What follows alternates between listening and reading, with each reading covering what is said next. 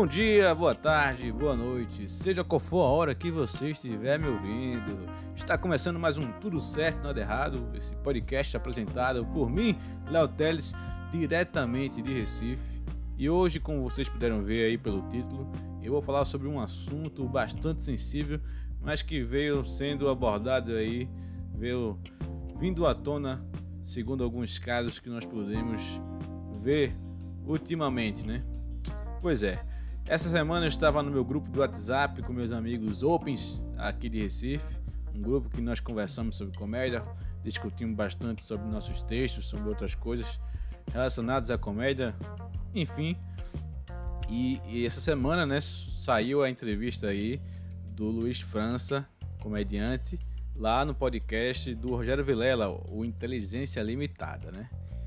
E claro que eles tocaram num assunto que há alguns meses ficou meio sem a gente saber se era verdade ou não, como é que isso procedeu isso. Enfim, vou explicar um pouco mais sobre isso. Assim, né? é, Luiz França é um comediante que está morando lá em São Paulo. Eu não sei qual é a origem dele, se ele é do, do, do, veio aqui do Nordeste. Lembra que ele tem um personagem meio caipira. Não sei de onde ele veio, de qual estado ele veio, mas hoje eu sei que ele tem um comedy lá em, em São Paulo tem um, uma noite lá, uma noite lá, o Comédia ao Vivo, né? Acho que é onde ele, ele é um dos organizadores. E um comediante famoso lá na cena, enfim. E devido ao, ao caso da Dani Calabresa, né? Que ano passado é, surgiu aí pra gente, acho que foi na final de 2019 até, mas só ano passado com a matéria da revista Piauí que a gente ficou sabendo mais dos fatos, dos acontecimentos assim, né, que ela relatou é, do caso dela, de assédio dela, né? Que ela sofreu assédio do Márcio Smelling, ex-diretor de comédia lá do, do, do, departamento de humor da Globo e também humorista aí já há muito tempo, né? E com isso, com esse, com esse estouro aí desse caso que todos nós ficamos sabendo e ficamos horrorizados, horrorizados aí, né, com o que aconteceu com ela. É, a gente ficou sabendo também de outros casos, né? Que foi o caso da Giovanna Fagundes, que é outra comediante, que acho que vocês conhecem também. E a Giovanna relatou no seu Instagram, através de um vídeo, que ela também já sofreu assédios dentro do, da cena da comédia lá de São Paulo, né? E esse assédio, ela não falou o nome da pessoa, mas ela deu a entender que seja essa pessoa, ou seja, o Luiz França, que tinha cometido assédios contra ela assim que ela chegou em São Paulo, quando ela estava começando sua carreira na comédia, né? Então muitas pessoas ficaram pedindo para que ele se pronunciasse, para que ele falasse sobre isso, mas ele ficou calado, né? Até porque ela não falou diretamente o nome dele. Até tem uma hora que ela solta um pin no vídeo. Hoje em dia parece que ela já excluiu o vídeo, não tem um vídeo mais lá no Instagram dela. Mas eu assisti todo na, na época que ela postou. E tem hora que ela fala assim o nome só gesticulando, mas não, não reproduz o som. E tem um pizinho assim. Né? E a gente acaba. É, ficou assim, né? Sabendo que ela estava querendo dizer que era ele. Mas ela não deu queixa é, não fez nada a respeito disso ainda. E muitas pessoas estão indignadas com Luiz França e com os outros comediantes que participam da noite dele e comediantes que convivem com ele. Até porque ele, como amigo da Dani Calabresa, postou uma foto com ela no dia que saiu a, a matéria da revista Piauí e ele dando total apoio a ela. Uma foto dele abraçando ela, enfim, eles são amigos. E o que muita gente apontou como hipocrisia, né? Pelo fato dele ter cometido assédio também com outra comediante. E aí ficou nesse lenga-lenga, não sei o que lá, é ou não é, enfim.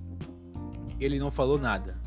Ele não falou nada e veio falar agora no Inteligência Limitada quando ele foi questionado sobre isso, né?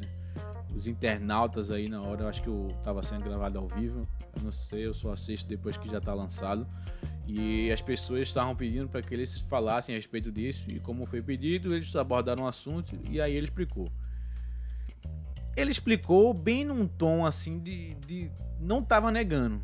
Ele não tava negando a parada, tá ligado? E isso já me já para as pessoas assim, pelo menos eu, para os colegas lá do grupo, a gente ficou dizendo, pô, se ele não tá negando é porque tem coisa aí, né? Provavelmente ele fez mesmo, mas não quer falar nada a respeito, até porque ela não entrou com nenhuma queixa é, é, contra ele, enfim. Mas ele tá lá, não tava negando. Pelo jeito aconteceu alguma coisa que ele não quis dizer. Mas ele fala que se ela entrar, ele tem provas que não cometeu, enfim, enfim, enfim. E aí o caos aí tá se instaurando a respeito disso ainda, né? Porque ele fala lá que não, não sei o que lá, teve isso aqui, não sei o que lá. Mas de uma forma ele chega taxativamente dizendo que não cometeu. Não, isso aí é viagem dela, que ela tá mentindo, que não sei o que lá. Não, ele não fala isso. Então você já vê que tem alguma coisa aí, uma história mal contada, né? Mas o que foi que surgiu aí no nosso grupo que é, também foi bastante relevante para a conversa que eu quero tentar abordar aqui hoje que foi o fato de uma frase que ele falou lá na entrevista, que foi essa aqui. Porque é assim, se não vai na polícia ou tem provas é porque é mentira. Pronto. Está aí o que eu, onde eu queria chegar. Aonde eu queria chegar. Por quê? Porque eu não concordo com isso que ele disse. Por, por diversas, diversas coisas que eu vou tentar explicar aqui no momento. E foi o que eu tentei explicar para meus amigos lá na hora que eles até me perguntaram como é que funcionava mais ou menos essa parada que eu estava tentando explicar. É o seguinte, como muitos aqui sabem, eu sou formado em Direito, por mais que não exerça, esteja caminhando aí nessa carreira de comédia que eu estou tentando construir aqui, né? Mas eu me formei, e por mais que eu não tenha sido um, um bom aluno, não tinha estudado tanto na faculdade, de algumas coisas eu lembro. De algumas coisas eu lembro. E uma coisa que me lembrou na hora que ele falou isso, foi uma coisa que eu aprendi basicamente ali pelo direito penal, que é uma coisa sobre a verdade, né? Claro que a gente vai entrar no campo mais filosófico agora, mas no direito a gente estuda isso até para entender porque os crimes, como os crimes são julgados. E, e é basicamente assim. Não existe apenas um tipo de verdade. Eu vou chamar aqui de verdade. Vou chamar aqui dois tipos de verdade aqui. Vou, vou, vou falar. Que vou denominar assim de verdade real e de verdade de direito. Pronto. Qual a diferença entre essas duas verdades? Vamos lá. Porque a verdade real, a verdade real é a verdade em si. É aquilo que realmente aconteceu aquilo que são os fatos da questão e que só a pessoa que sofreu o crime ou que viu o crime sabe que verdade é essa. Essa é verdade que se aproxima à certeza. Ou seja, por mais que a pessoa não tenha provas ou se ela não foi à polícia, aquilo ali não é mentira. Aquilo ali é verdade. Porque a pessoa sofreu e ela sabe que sofreu. Mas ela não tem como provar, infelizmente. Não tem como provar. Mas não deixa de ser verdade. Nunca e nem vai deixar. Nem vai deixar. Mas por isso existe outro tipo de verdade, que é a verdade que eu vou chamar aqui de verdade de direito. Segundo a teoria lá do direito, não se chama bem assim, se chama verdade material, verdade formal, mas eu mudei aqui os nomes para tentar ficar um pouco mais é, didático, né? De a gente entender. Pronto. A verdade de direito é a verdade que o juiz tenta chegar à certeza. Mas ele, obviamente, não vai conseguir porque ele não viu o crime, ele não estava lá e ele vai apenas ser alimentado pelos fatos que, as pessoas que vão dar os depoimentos e as provas que vão ser coletadas vão ser apresentadas a ele. Então, por mais que ele tente chegar à certeza, ele vai ter que se contentar com a probabilidade tanto do conteúdo das normas que ele vai lá analisar, as normas que estão aí na lei, quanto dos fatos que ele vai ser apresentado. A verdade absoluta para ele é uma coisa que é tipo é inatingível, é inatingível, porque por, porque pelo primeiro fato que ele não estava lá para ver tudo. E segundo, porque sempre há um, um, grau de subjetividade nos depoimentos, nas provas que vão ser coletadas pelo advogado, no caso pelo promotor, né, que vai acusar aí. E sempre vai ter uma, uma subjetividade, vai ter um, um lado puxando mais para um lado, enfim. Mas a verdade em si, a verdade em si, ele nunca vai conseguir chegar. Que é a verdade, de, que é a verdade real que eu chamo aqui, né?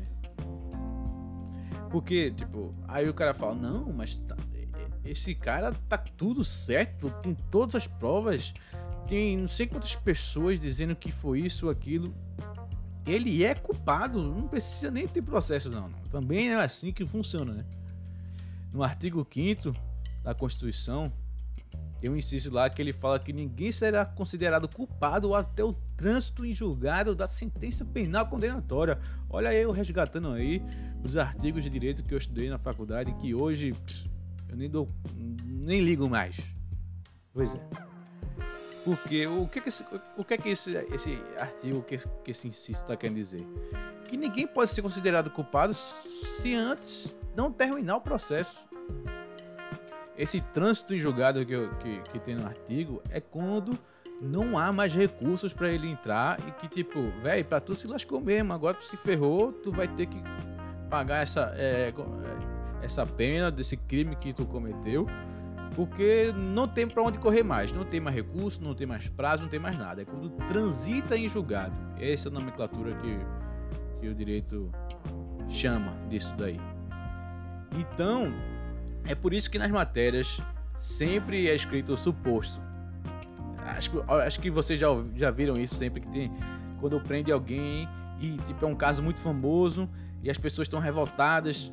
Aí, aí a, a polícia prende o cara, aí tem lá suposto assassino, suposto não sei o que lá, foi preso, sei que lá. Aí eu vejo as pessoas comentando no Twitter, não sei o que lá. Ah, por que bota suposto? Ele é culpado, olha o que ele fez, não sei o que lá. Velho, o jornalista não pode botar que ele é culpado, porque ele ainda não passou pelo processo. Quando ele, ele é preso assim, é porque ele está preso preventivamente. A prisão preventiva é feita quando há muitos indícios de que a pessoa cometeu o crime, ou que ela é um perigo para a sociedade, ou ela é um perigo de, de fugir, e, e, e de não, não cumprir o processo que ele vai, vai ser julgado, né? Então, a prisão preventiva primeiro prende o cara, o cara fica preso por um tempo até o processo acabar, e depois, se o processo for a favor dele, ele vai embora, senão ele continua na cadeia. Pronto. Mas por isso que sempre nas matérias o jornalista nunca pode botar que é o assassino, é o culpado, ele tem que sempre botar suposto, porque pela lei ele ainda não pode ser considerado culpado. Então toda vez eu vejo essa revolta na galera, não, que porra, parem de botar esse suposto, velho, eles não podem, não podem, porque se eles botarem, imagina se eles botam que o cara é assassino, depois o cara é julgado e ele não é, não é considerado culpado, pronto. Sabe o que isso é? Isso é uma calúnia. E isso pode ser é outro processo contra o jornal que está é, é, publicando isso. Porque a calúnia é quando a pessoa é, diz que outra pessoa cometeu um crime que ela não cometeu. Então, por isso que sempre que a gente vê na matéria suposta é por causa disso. Pronto, já me estendi demais disso. Mas é basicamente isso que eu estou querendo dizer. Então, a verdade real, ela sempre vai existir. Ela é, ela é a certeza. Mas a verdade de direito que é aquela que vai ser julgada pelo juiz, pode ser outra. Pode ser outra. E um grande caso que eu sempre me lembro a respeito disso é um caso do O.J. Simpson. Não sei se vocês aí já ouviram falar nesse caso, mas eu acredito que sim, até porque tem uma série no Netflix que se chama The People vs. O.J. Simpson, muito famosa também, lançada em 2017 ela não é da Netflix, mas ela, ela tá na Netflix. A Netflix comprou o direito de passar ela, de estar tá lá no catálogo. E também um documentário sobre a vida desse, desse ex-atleta de futebol americano, que se chama Made in USA, se eu não me engano. Ou é Made in America. Enfim, me desculpe de não ter pesquisado, mas mais ou menos isso aí. Eu assisti também Até porque esse documentário é muito bom. Ele ganhou o Oscar na época que ele foi lançado. Acho que foi em 2017 também, 2016, enfim. Então, esse é um caso que eu gosto muito de exemplificar isso que eu estou dizendo, porque ele é um caso em que, por mais que todas as provas davam a entender que realmente ele cometeu o crime, que o crime que ele foi acusado foi de ter matado a ex-esposa, é um caso tipo muito chocante porque tipo ele já, ela já sofria aí um, um durante todo o tempo que eles foram casados sofria muito com a violência doméstica porque ele era um cara que tipo batia muito nela e isso foi um dos fatos dela se separar dele e anos depois ele era ainda obcecado por ela gostava muito dela e não aceitava término de casamento essas coisas essas histórias que a gente infelizmente sempre ouve e por, um, por ciúme, por não aguentar conviver sem ela, ele foi lá e tipo acabou matando ela. E consequentemente um amigo dela que estava na hora da na casa e que ele achou que tipo, ele estava tendo um caso com ela, enfim. Não. E mesmo que tivesse não teria problema. Eles já, já eles já eram separados, enfim, já há vários anos que não eram mais casados. E ele acabou sofrendo também. E o cara que não tinha nada a ver estava lá por acaso, na casa dela. Enfim, basicamente isso. Eu, acho que quem tem interesse vai assistir. Mas eu vou explicar mais ou menos por que eu acho isso. E aí acontece que, por mais que as provas estejam todas favoráveis à condenação dele, ele foi julgado inocente. Ele foi julgado inocente e o que gerou muita revolta nas pessoas, né? Pelo público. Porque, tipo, como é que pode um cara desse ter matado a mulher, ter matado um cara, ele ainda ser solto, rapaz? Como é que pode? Como é que o direito, como é que a justiça deixou isso acontecer? Pois é, pois é. Porque tiveram determinados fatores que contribuíram muito para o julgamento.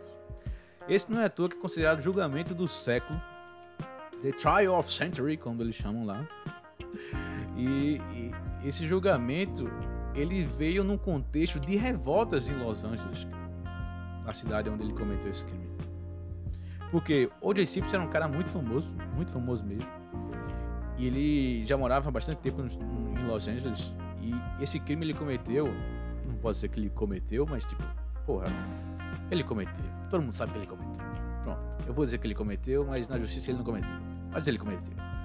Em 94, quando ele cometeu esse crime, é, dois anos antes, em 92, tinham surgido várias revoltas lá dos, do, da população negra de Los Angeles contra a brutalidade da polícia de Los Angeles contra os negros. Bem parecido, bem parecido não, igual ao que aconteceu ano passado. Pois é, Tiveram dois casos lá muito famosos, que foi de uma menina que foi assassinada dentro de uma loja de conveniência lá, aquela lojinha que sempre tem. Tipo, ela foi, ela foi assassinada pela dona da loja, que era uma descendente core, de, coreana, enfim. Ela foi assassinada porque a, a dona que estava lá no caixa na hora achou que ela ia tava roubando alguma coisa, quando na verdade não estava. E aí deu um tiro nas costas dela. Isso gerou uma revolta imensa. E outro caso também é o caso de Rodney King, outro negro que foi brutalmente, é, torturado durante uma apreensão. Ele estava dirigindo com algum documento irregular, alguma coisa. Eu lembro que no documentário fala basicamente isso. E ele foi brutalmente torturado e isso foi filmado na época. Mas que não tinha câmeras muito fáceis. Alguém estava com a câmera na hora passando e filmou. E esse vídeo ficou muito famoso. Porque ele é brutalmente torturado no chão e, os policiais batendo nele, ele já indefeso, e tipo, eram uns cinco policiais, seis, sei lá, batendo no cara ao redor, fazendo uma rodinha dele aqui e ele no chão apanhando, enfim. Então isso gerou muita revolta, porque os policiais que cometeram esse crime, eles foram absolvidos pela justiça de Los Angeles. Isso gerou uma revolta imensa, porque é claro que a população negra não poderia aceitar um negócio desse, enfim. E gerou tudo que a gente viu no passado, gerou em 92. Gerou, da mesma forma. Com queima de tudo, quebradeira, botaram fogo na cidade. Isso aí virou uma cobertura jornalística enorme na época. Enfim, então a cidade já estava inflamada. Já estava inflamada.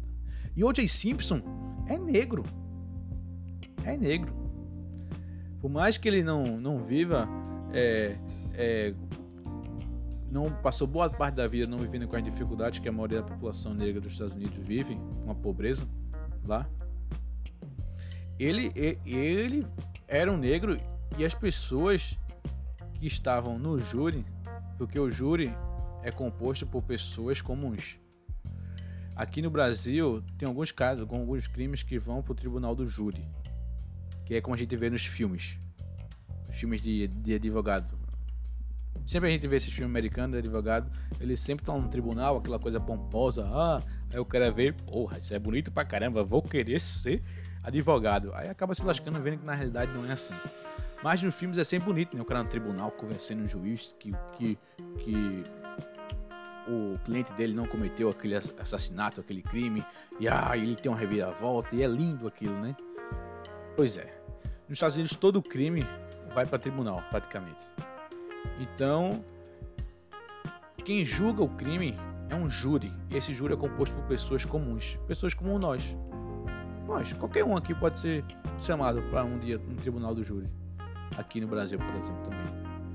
Então, esse júri acabou sendo composto pela maioria de pessoas negras. Pois é. É claro que. Ah, mas como é que isso aconteceu? Sempre tem lá algumas coisas que o promotor pode é, é uma guerra entre o promotor e advogado de defesa, dizendo: Ó, oh, não quero esse que entre no júri, não quero esse que entre no júri. Aí eles têm até não sei quantas pessoas que ele pode dizer que não querem.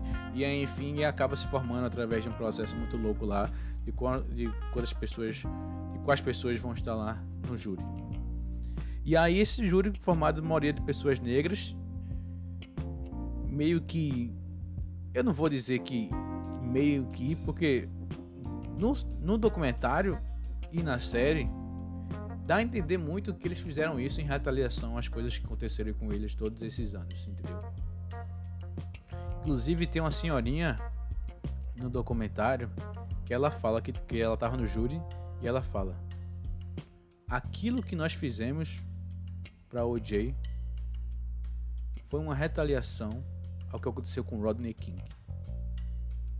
Exatamente. Ou seja, nós sabemos que ele é culpado. Nós sabemos que ele matou aquela branca, aquele branco.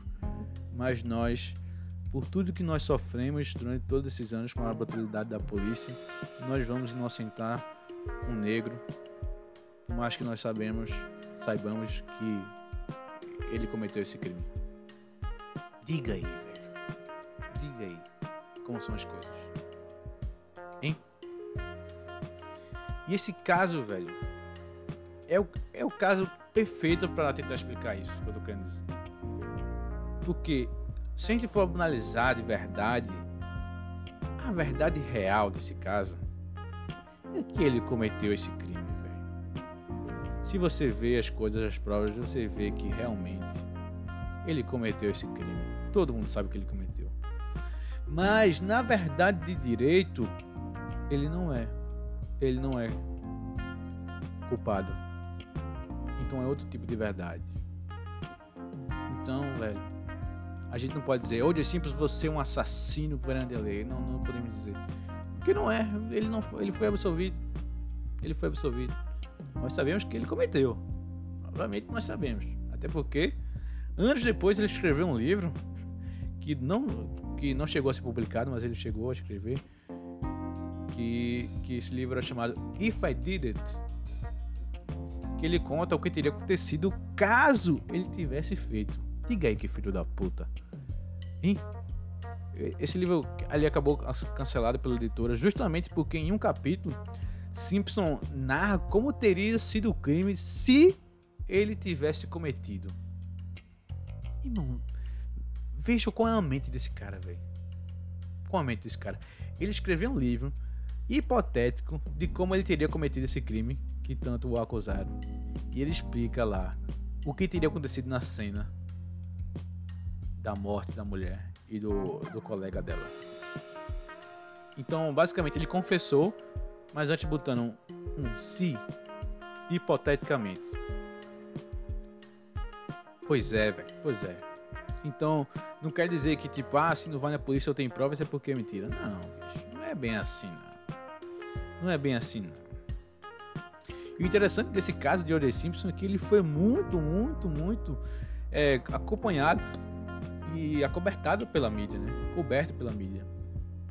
Então, esse, esse, esse caso de. Simpson foi o primeiro reality show que nós podemos presenciar assim, de verdade. Então, se hoje existe BBB, é por causa desse caso de O.J. Simpson. Muito por causa desse caso também. Que, que a televisão também viu assim, porra, as pessoas gostam de acompanhar coisas reais.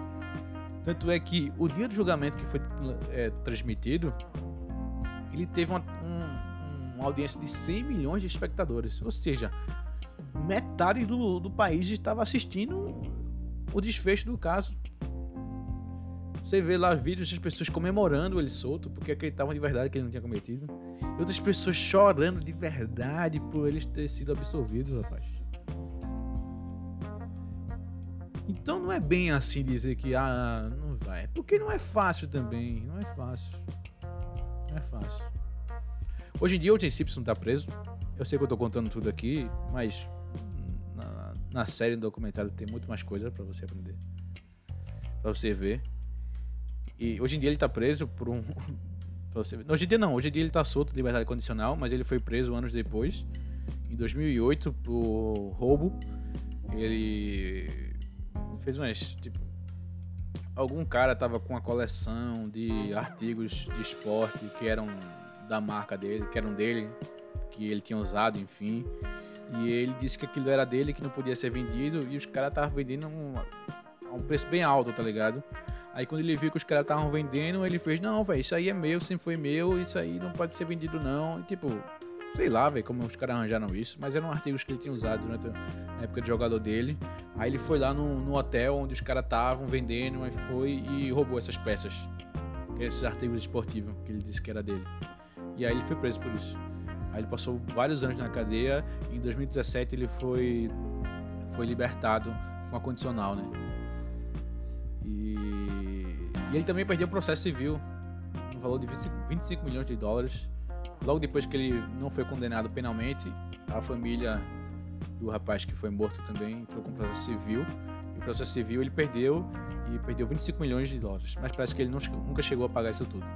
Enfim, mas acabou que ele perdeu muita grana e acabou saindo de Los Angeles, teve que vender a casa, um monte de coisa. Hoje em dia a casa que ele morava não existe mais.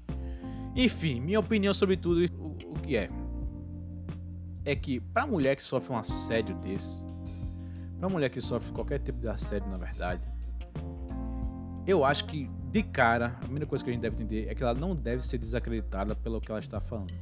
Ponto. A primeira coisa é essa. Porque quando a mulher fala, a gente fica, ah, isso aí é, ela é louca, não sei o que lá, é mentira dela, ela tá fazendo isso para ganhar isso aquilo. Não, não. Primeiro de tudo, a gente deve parar de desacreditar as mulheres no que elas estão falando. Porque Porra, velho. A gente ouviu relatos de Dani Calabresa, ouviu relatos de Giovanna Fagundes, porra.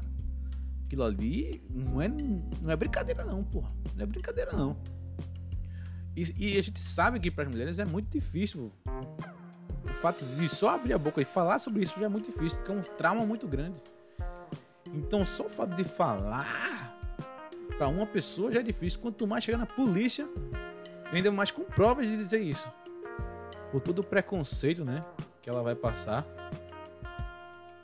E, e, o que torna assim as coisas bem, bem mais difíceis, velho. É claro que, assim, como a gente viu nos casos, no caso de Neymar, claro que tudo tem que ser investigado e que há de ter provas, porque se não tiver provas, infelizmente não tem nada a se fazer. Porque nenhuma pessoa pode ser condenada através do que outra diz sem provar nada. Entendeu? Por mais que. É, infelizmente a vida é assim mesmo. O, o sistema penal tem que funcionar assim, porque senão não funcionaria. Ele já não funciona bem. E se fosse assim, é que não ia funcionar mesmo. Cada um dizendo uma coisa e, e sem ter prova de nada. Você vê o exemplo também dos serial killers. O serial killer ele mata 28 pessoas, mas ele é preso por dois, três assassinatos. Porque as outras 25 que ele matou, ninguém conseguiu provar. Não tem nenhum rastro que ele matou. Mas ele é o principal suspeito de ter matado aquilo ali. E as pessoas muitas vezes sabem que ele matou, mas não tem como provar. Mas tem como provar dois ou três. Aí a justiça pega e, e prende. Pronto. O cara pode ter assediado 25 mulheres. Se duas conseguirem provar, o que acaba acontecendo, tipo, nesse caso de Márcio Smelly mesmo. Dani Calabresa foi que disse que ele assediou. Mas logo depois apareceram o quê? Mais seis, mais sete mulheres que foram assediadas por ele também. E o que pode ser que uma tenha prova, até porque Dani também parece que também tem, ela tem um, um sprint aí que ela disse que tem de, de conversas dele falando com ela aí, de um jeito mais. Você sabe do jeito que é, né? E aí, juntando com provas de outras, pronto, o cara acaba se lascando. Não sei se no Brasil, né? Infelizmente, não é, não é muito assim, né? Mas pelo menos na justiça americana a gente vê muito isso. E, e aí, pelo vídeo, né? A gente vê que o, o Luiz ele não nega, o que me faz crer que realmente ele, ele assediou. Enfim, eu não, não, não conheço, não, não sei nem se eu vou conhecer esse cara um dia, eu acho que eu posso conhecer. Enfim, mas a minha opinião aqui, vendo de fora e das coisas que aconteceram, eu acredito, eu não posso dizer que ele é, mas eu acredito que realmente ele cometeu, pelo que ele falou nesse vídeo. Antes eu não podia dizer nada, era a palavra só da, da Giovanna, agora ele falou também. E, tipo, pesando os dois, eu acho que ele cometeu realmente. E por isso, voltando ao que ele disse, tipo, é. Eu não concordo com ele disse que se você não vai polícia ou tem provas é porque é mentira. Não é assim que funciona. Isso não se justifica. Até porque não é tão simples assim como eu falei. É. Portanto, ele pode ser preso sem provas? Não. Não pode. Portanto, ele não será criminoso perante a lei. Mas pela verdade de fato, pela verdade real, quem sabe? Quem sabe? Enfim, vou terminando por aqui. Eu acho que já falei tudo que eu queria falar. Polêmico, né? Assunto polêmico, sensível há muito de que ser debatido e ser levado a sério, principalmente. Mas que essa semana me surgiu essas coisas que me fizeram lembrar dessas coisas da faculdade e e também refletir, né? E com isso também lembrei de um filme que a gente sempre assiste na faculdade, eles sempre botam para você assistir na faculdade de direito, que é um filme antigão, dos anos 50, eu acho, americano, que é 12 homens e uma sentença. Acho que é assim o nome. É 11 homens e uma sentença. Acho que é 12 homens e uma sentença. E aí eles mostram lá um júri é, julgando aí um, um, um caso no filme e você vê que todas as pessoas estão pensando de uma forma e um cara acaba conversando todo, convencendo todos os outros da, do outro lado de que o cara realmente não tinha cometido crime. Então, um filme muito interessante também para quem quer entender mais basicamente isso que eu falei. Basicamente, o júri condena, o juiz não pode ir contra o, o, o que o júri está dizendo, porque é assim que o cinema funciona. E aí, é um filme também muito legal. Não posso dizer que eu não aproveitei nada da. Não pude aprender nada com a faculdade de Direito, né? Ela me trouxe coisas que até hoje eu lembro, mas que. Eu nunca vou descer, mas que eu sempre vou vou levar para minha vida. Tchau. Nos vemos na próxima.